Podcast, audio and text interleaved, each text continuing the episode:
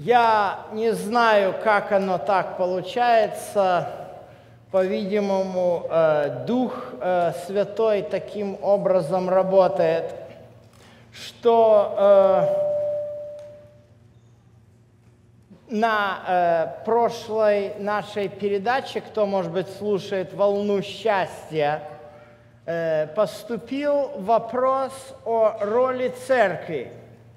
И сегодняшняя субботняя школа о роли церкви. И поэтому э, я хочу, чтобы мы э, начали наше духовное размышление с такого вопроса. Я вам дам такой, как по-английски называется, квиз, а вы ответьте на вопрос этот.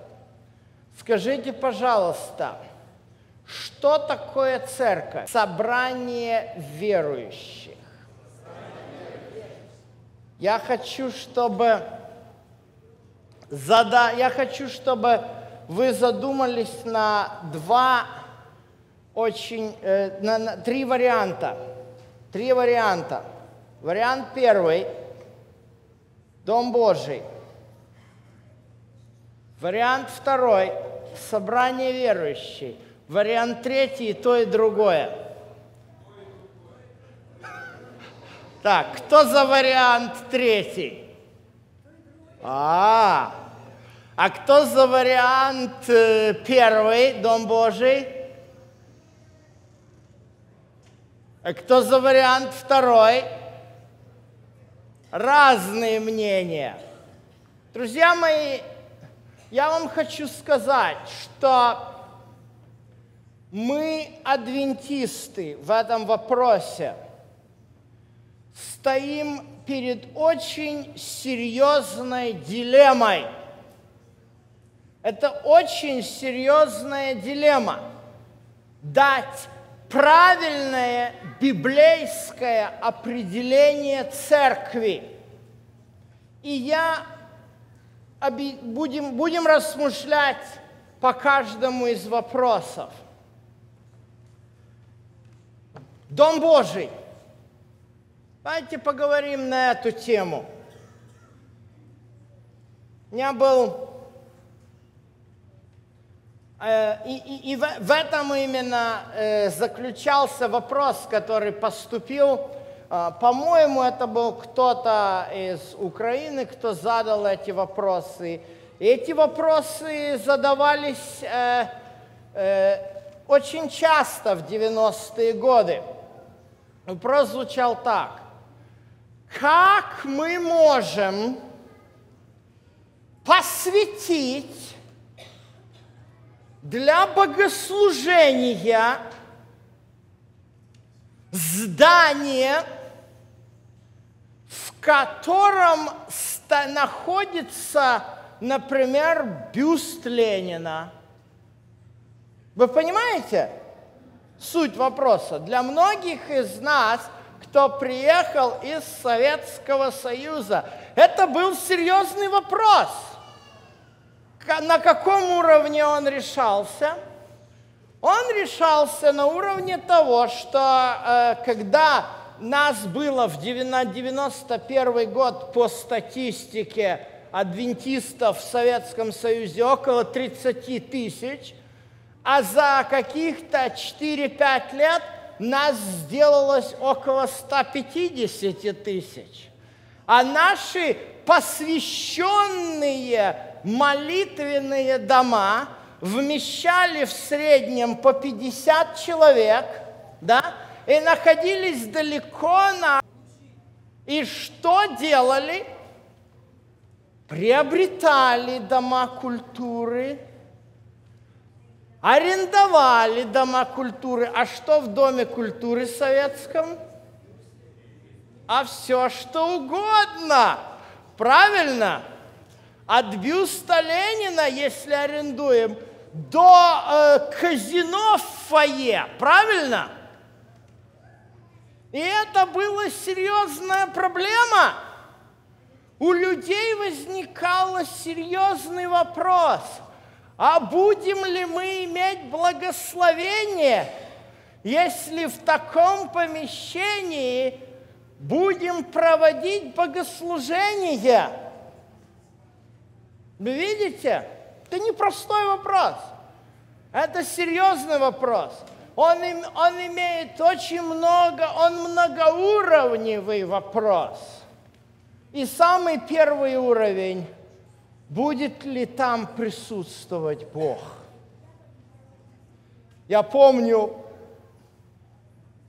я не буду называть где, но я проповедовал в одной из церквей, у которой был собственный, довольно неплохой э, молитвенный дом и большого размера. И после богослужения, ну, в общем-то, как бы людям хочется пообщаться. Это естественно. Это хорошо или не очень. Все зависит. Я стоял у дверей приветствия людей. Ну, естественно, фойе было очень маленькое. На улице шел проливной дождь. И вдруг я услышал истошный крик. Как я позже понял, это был старший диакон. Он истошным голосом кричал – немедленно выйдите из молитвенного помещения. Как вы можете в Божьем присутствии вести досужие разговоры?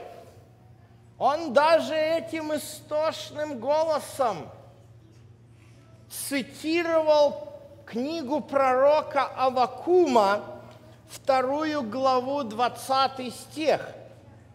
И именно поэтому призывал людей замолчать.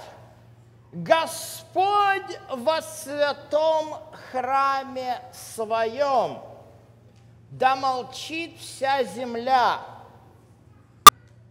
Друзья мои, это серьезная проблема. Это серьезная проблема. Периодически бывая в России, я вижу, я слышу призывы в наших церквах жертвовать на строительство храма. Именно поэтому я поднимаю вопрос о том, как мы понимаем церковь. Является ли церковь местом, особым, я еще раз подчеркиваю, является ли церковь особым местом, где присутствует Бог? И я скажу, это серьезный вопрос. Задумайтесь. Всякий построенный молитвенный дом, что с ним в первую очередь происходит, как только туда мы входим для проведения богослужения, что мы делаем? Посвящение. Так вот, что происходит при посвящении молитвенного дома? Я хочу, чтобы мы начали наше исследование с интересного опыта, который произошел во времена Моисея. Откроем последнюю главу книги «Исход». И в этой последней главе книги «Исход» описано, как было завершено строительство храма и чем закончилось. А, и я а, хочу а, начать читать э, с 30, исход 40 глава с 33 стиха и до конца. Речь идет о том, что Моисей э, завершал строительство скини. Это Моисей делает. Написано, поставил двор вокруг скинии жертвенника и повесил а, завесу в воротах двора, и так окончил Моисей дело. И вот обратите внимание, что дальше сказано. И покрыло облако скинию собрания, и слава Господня наполнила скинию, и не мог Моисей войти в скинию собрания, потому что ее осеняло облако, и слава Господня наполняла скинию. Друзья мои, обратите внимание, что происходит. Мы знаем, а, э, скажите, пожалуйста, вот все предметы, все элементы конструкции скини, кто делал? Да, кто возглавлял? Помните, как звали его? Бецалель по-еврейски. По-русски как? Веселиил, как-то так. Да, то есть это был искусный, э, искусный мастер, да? Но обратите внимание, этот человек сделал, этот Бецалель, или Веселиил, да, он сделал сам ковчег. То есть Херувимов, да, вот это он все сделал. Но кто поставил ковчег на место? Моисей. То есть с чего начинается? То есть, фактически Моисею пришла скиния от мастеров всех в разборном виде. Он приказал всем выйти, отойти, отойти, отойти. И дальше он значит, ставит ковчег, и вот он идет фактически задним ходом. Ставит ковчег, повесил завесу. Дальше. Ставит жертвенник благовонных курений. Ставит э, э, семисвечник. Ставит стол для хлебов. Дальше ход назад. Выставил завесу. Дальше во двор. Ставит все во дворе вышел со двора и, и назад зайти не может. Обратите внимание, кстати говоря, то же самое, то же самое. Откройте, пожалуйста, вместе со мной э, э, э, пер, э, э, третью книгу царств, третья книга царств, восьмая глава. Третья книга царств, э, э, восьмая глава. И тут э, речь идет о том, как Соломон делал. Обратите внимание, что происходит. А, Э, третьего стиха я э, буду читать с вами. «Пришли и пришли все старейшины Израилевы, и подняли священники ковчег, и понесли ковчег Господень в скинию собрания, и все священные вещи, которые были в скинии, и несли их священники и левиты, и э, шестой текст сказано, и внесли священники ковчег завета Господня вместо крылья херувимов, да, и написано дальше 11, э, 10 текст я пропущу. И когда священники вышли из святилища, что происходит? Облако наполняет дом Господень, и дальше сказано 11 текст, и не могли священники стоять на служении по причине облака, ибо слава Господня наполнила весь храм Господний. Друзья мои, храм, Дом Божий, ойкос. Бейт по-еврейски, ойкос по-гречески. Это серьезное дело. Это серьезное сооружение.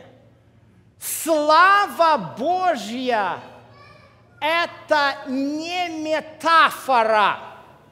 Слава Божья – это не какой-то образ. Слава Божья – это явное присутствие Бога с человеком. Обратите внимание, обратите внимание на историю, которую мы хорошо знаем. Эта история записана э, в книге Левит, 10 глава, Э, и э, эта речь идет о двух сыновьях Аароновых. Как их звали? Надав и Авигу, да? Обратите внимание, вот, Надав и Авиуд, сыны Аароновы, взяли каждый свою кадильницу и положили в них огня, и вложили в него курение, и принесли перед Господа огонь чуждый, который он не велел им – что это а, за чуждый огонь? Ну, во-первых, что делали эти два сына Аарона? Что они делали? Чем они занимались в этот момент? Они занимались ежедневным служением. Это была их обязанность. Ежедневное служение, часть его, это находиться перед жертвенником благоводных курений для того, чтобы на нем воскурять фимиам. А фимиам – это что фимиам на жертвеннике символизирует? Молитвы. То есть серьезное дело. Но они взяли огонь не от жертвенника всесожжений. Если мы читаем дальше, вот исход заканчивается, читаем книгу Левит, там первые семь глав рассказываются о жертвах и правилах их принесения, а дальше выбираются левиты – и зажигается жертвенник всесожжений.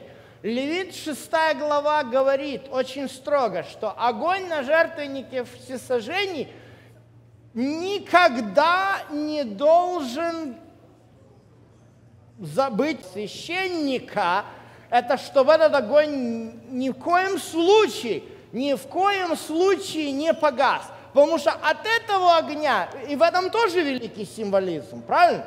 В этом великий символизм. От этого огня работает весь храм, работает все остальное. Ничего без этого огня не может совершаться. От этого огня поддерживается э, молитвы святых и все другие жертвы на этом огне. Это серьезнейшее дело.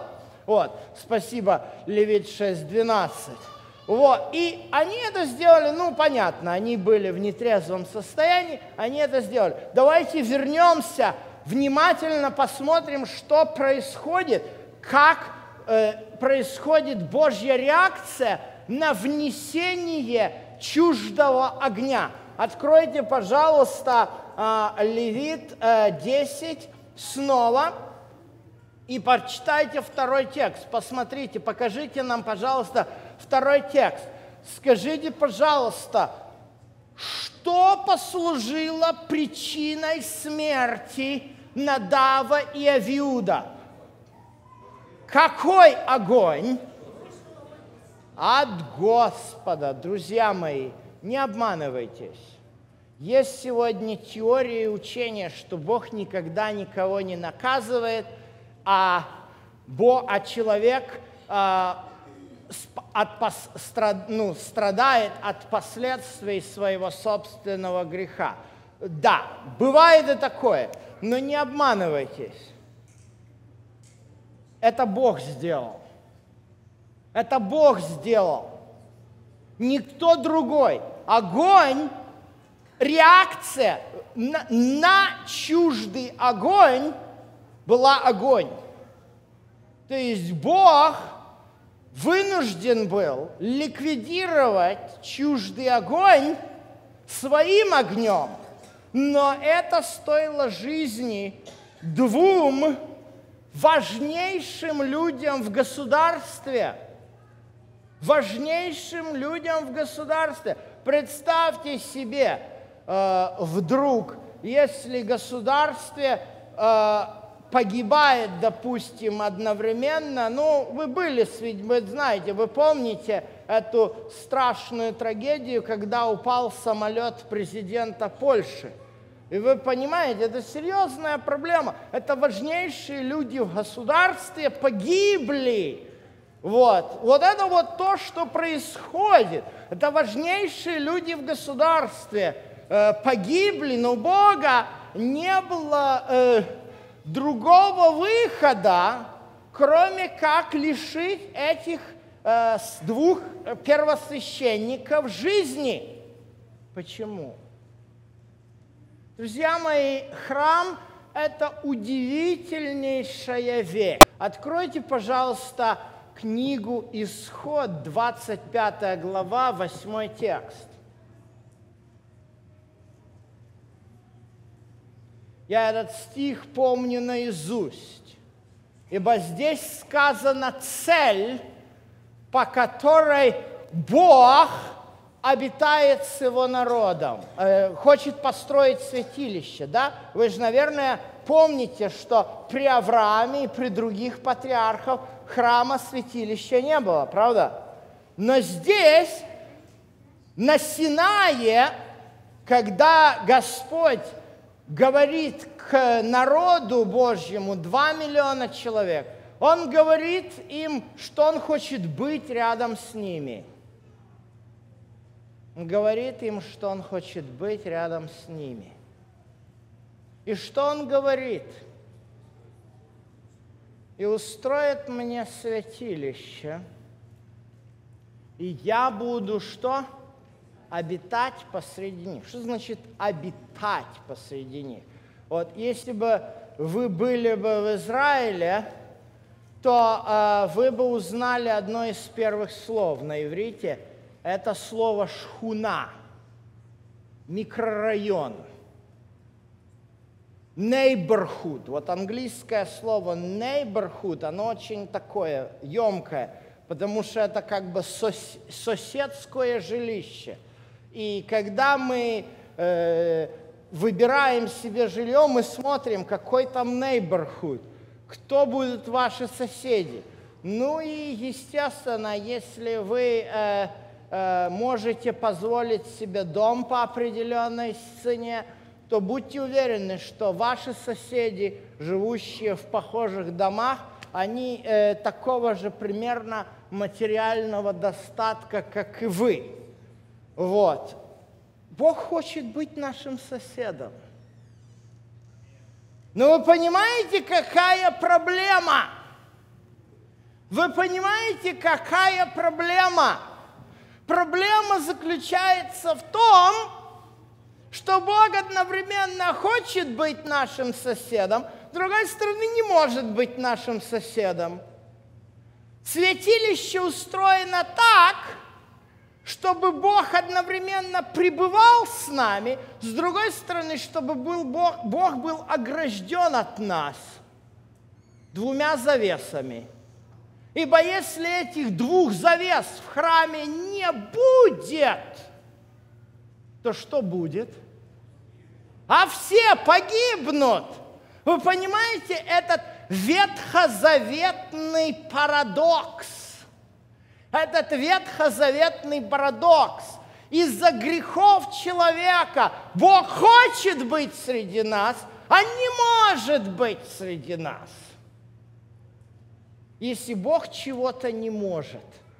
Знаете, есть масса рассуждений о всемогуществе Бога, есть масса рассуждений. Это, этот, этот э, мудрственный вопрос, а может ли Бог поднять камень, который не может Э, может ли Бог создать камень, который не может поднять? Это, это тавтологический, мудрственный вопрос. Нам не нужна тавтология, друзья мои. Нам нужно открыть Библию, и мы очень четко увидим на основании Ветхого Завета, чего Бог не может.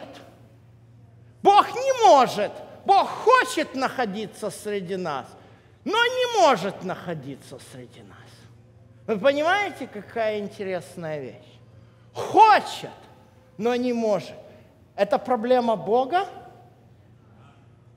Это проблема наша. Это проблема наша, друзья мои. Вот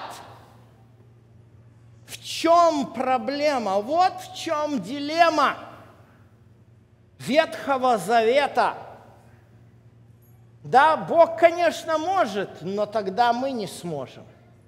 Это не проблема всемогущества Бога, вы понимаете? Он может. Это, к сожалению, мы не сможем выжить. А Бог не хочет обитать среди горы пепла. Интересное пророчество есть по этому поводу. Откройте вместе со мной книгу пророка Еремеи. А, Еремея а,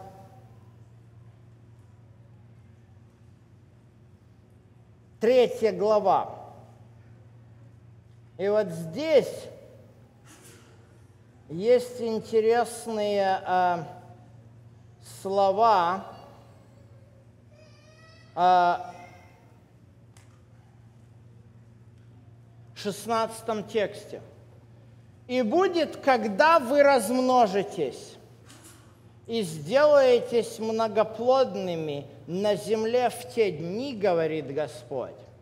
Речь идет контексте, у меня нет времени исследовать всю эту главу, но речь идет о Божьем прощении. Бог готов простить народ свой, Бог готов простить, если народ покается и все начать сначала, вот, э, простить себе беззаконие и дать великие благословения. И вот, вот об этом речь идет. Откройте, пожалуйста, Иеремия 3,16, чтобы мы увидели – а можете нам показать Еремею 3.16?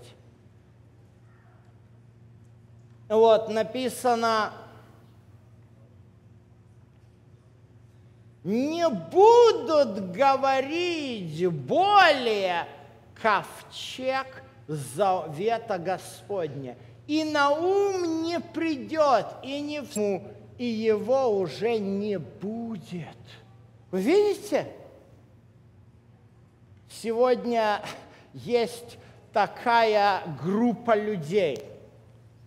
Их по-английски называют archaeologists с буквой K. Если археолог по-английски пишется с буквой CH, archaeologist. А эти арк с буквой K. Что такое арк с буквой K, знаете? Это ковчег с буквой K. И вот чем они характерны, они занимаются разными теориями о поиске ковчега. Они считают, что если настоящий ковчег будет найден, то это решит, это будет типа, ну чуть ли не пришествие Иисуса, что-то такое, понимаете. Обратите внимание, что Бог говорит. Бог мечтает – когда этого ковчега уже не будет. А что будет взамен? Откройте следующий текст, 17 текст. То время назовут Иерусалим престолом Господа, и все ради имени Господа соберутся в Иерусалим и не будут более поступать по упорству злого сердца. Вы понимаете, что Бог хочет? Бог хочет ликвидировать ковчег.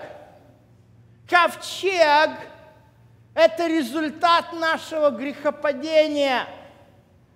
В результате нашего грехопадения Всевышний Господь, наш любящий Отец, не может общаться с нами лицом к лицу.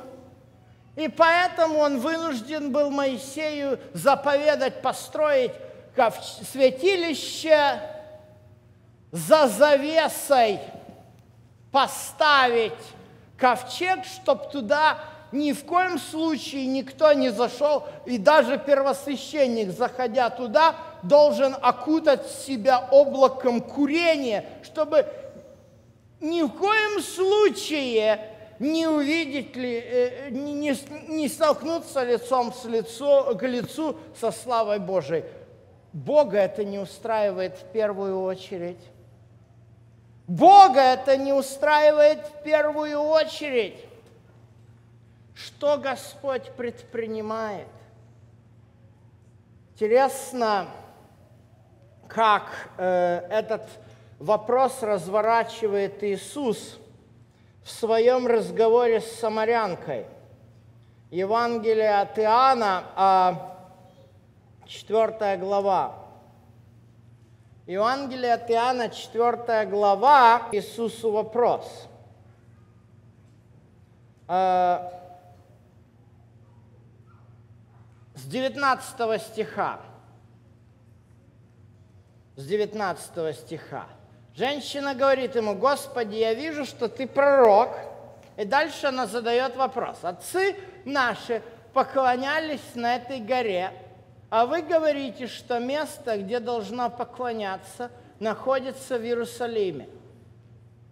Иисус говорит ей, поверь мне, что наступает время, когда ни на сей горе, ни в Иерусалиме будете поклоняться Отцу. Понимаете? В чем проблема? Вопрос, который женщина задает, это серьезный вопрос. Это, она, эта женщина очень хорошо знает Тору. А в Торе, в книге Второзакония, 12 глава, вот что сказано в частности. Написано – Э, прочитаю старого текста. «Истребите все места, где народы, которыми вы овладеете, служили богам своим, на высоких горах, на холмах, под всяким ветвистым деревом. Разрушите жертвенники их, сокрушите столбы их. И вот четвертый и пятый стих написано, не должны вы делать для Господа Бога вашего то, что эти язычники делали. Но к месту, обратите внимание на формулировку, какое изберет Господь Бог ваш из всех колен ваших, чтобы там пребывать имени Его. Обращайтесь туда и приходите. Туда приносите все сожжения ваши, жертвы ваши, десятины ваши и так далее, и так далее. Особое место. Вот, вот слава Божья на ковчеге, это стало актуальным, понимаете? Пока Израиль находился э, и ходил 40-летним странствием, этот вопрос не стоял. Святилище находится в центре стана – как только Израиль входит в землю хананскую, и народ селится в радиусе, по крайней мере, с севера на юг, в радиусе 100, 200, даже 150 километров, э, то тут возникает уже проблема. И проблема решается однозначно. Ты должен приходить только на то место, которое изберет Господь только на то место, которое изберет Господь. Более того, обратите внимание, э, что сказано э, дальше. Написано, берегись приносить всесожжения твои на всяком месте, которое ты увидишь но на том только месте, которое изберет Господь Бог ваш опять из колен ваших, приноси все сожжения и делай все, что я заповедую тебе. Вы понимаете, что такое присутствие Бога? Присутствие Бога – это уникальное явление и уникальное место. Другого такого не может быть.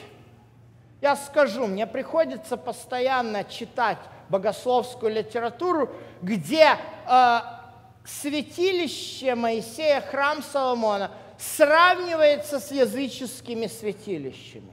И действительно, я видел, я часто приезжаю в Израиль, я вижу раскопки, я вижу, что языческое святилище очень похоже. Там есть тоже вот такое святое святых. Но знаете, чем отличается?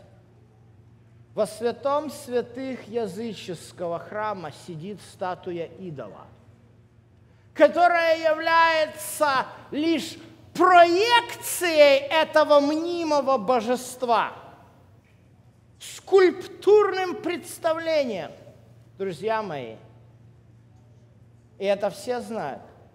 Да, во святое святых туда, к этому идолу человек мог войти – и если он погибал, он погибал не от этого идола, а потому что его убивали. Если же человек за, за, решит зайти во святое святых Божьего храма, тут не надо чего-то меча. Мы читали, огонь Господа выйдет и пожрет. Друзья мои, серьезная проблема – что начало происходить в христианстве в IV веке? Когда христианство в Римской империи начало легализовываться, то начали строиться церкви, и для вас, как архитектурный шаблон церкви была взята базилика. Что такое базилика? Это, это византийское такое греческое здание – а, оно происходит, само название происходит от греческого слова «басилеус». Что такое «басилеус», знаете? Царь. То есть базилики были сделаны, когда Греция была завоевана и стала частью Римской империи, и Рим превратился из республики в империю. Вот. И э, Император стал божественным. Базилика – это был царский дворец. То есть э, в базилике три нефа. Три заходят все. Потом центральный неф, где происходят, э, ну что ли, все там учреждения и так далее. И э, самый такой третий неф – это закрытый неф, где находится этот, Э, царский трон, императорский трон, понимаете? Если вы посмотрите особенно на устройство, в католицизме тоже, вы знаете, в Ватикане находится базилика святого Петра. Вот, и там статуи стоят, как по римскому образцу. В восточном православии то же самое – Любой православный храм – это по своей сути базилика, состоящая из трех отделений. И мне интересно было исследовать, и вы помните, такой был Александр Мень, известный ученый, священник. У него есть книга «Таинство и образ». И вот в этой книге он, кстати, еврей по происхождению, очень так э, ретиво аргументирует, что храм православный взят от э, храма Иерусалимского. Ничего подобного, друзья мои, ничего подобного. Ничего подобного. Это базилика. Это базилика. А базилика – это своего рода пародия на Божий храм. Потому что что находится за иконостас? Вот эта завеса, это получается иконостас. За иконостасом находится алтарная часть жертвенник, алтарь, жертвенник. Какие жертвы? Вы понимаете? Логики абсолютно никакой. Туда заходит священник, там приготовляется прич... э, э, хлеб и вино для причастия. Вы понимаете?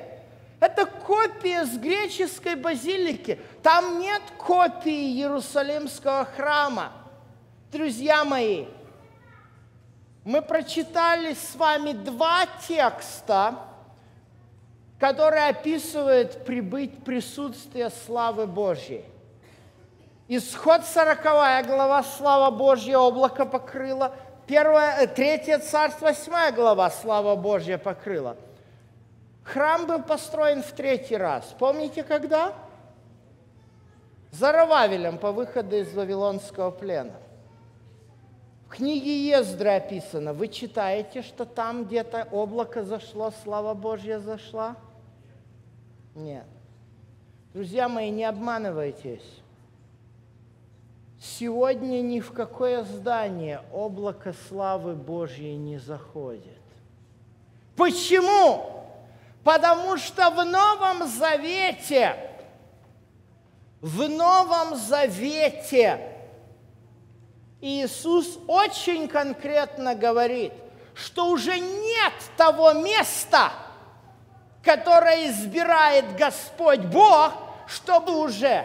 А что есть? Вернемся Евангелие от Иоанна, 4 глава.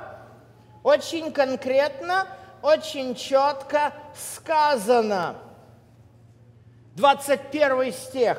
О том, что ни на сей горе и не в Иерусалиме будете поклоняться Отцу. А дальше в 23 стихе сказано, но настанет время, и настало уже, когда истинные поклонники будут поклоняться Отцу в духе и истине. Да, мы понимаем, как это произошло – После смерти Иисуса завеса храма разорвалась на, надвое.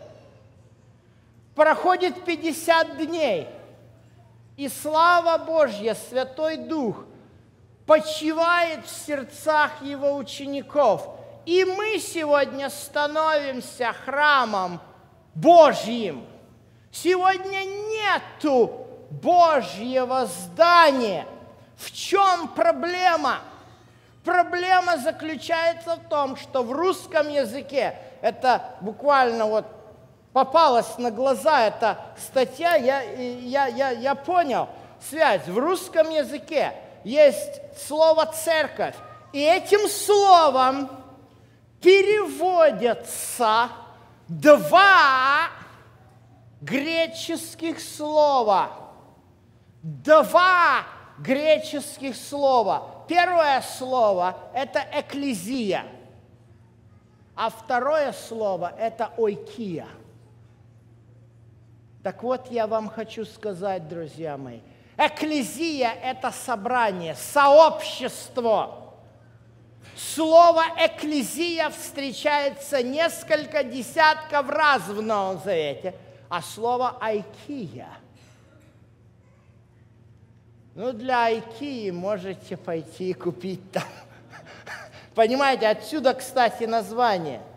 От слова «ойкос» – «дом». Это византийское, святоотеческое понятие. Друзья мои, мы с вами являемся экклезией и поклоняемся Отцу не в каком-то месте, а как? А в духе и истине. Наш Господь не обитает ни в каком конкретном здании в большей мере, нежели Он обитает в нашем сердце. Нигде Бог не будет присутствовать в нашем сердце. Если Бога, Духа Святого у вас в сердце нет, ходите по зданиям, и вы не найдете. Сегодня за этой кафедрой, какой бы это ни был, посвященный молитвенный дом, сегодня за этой кафедрой не находится ковчег завета со славой Божьей, которая кого-то убьет.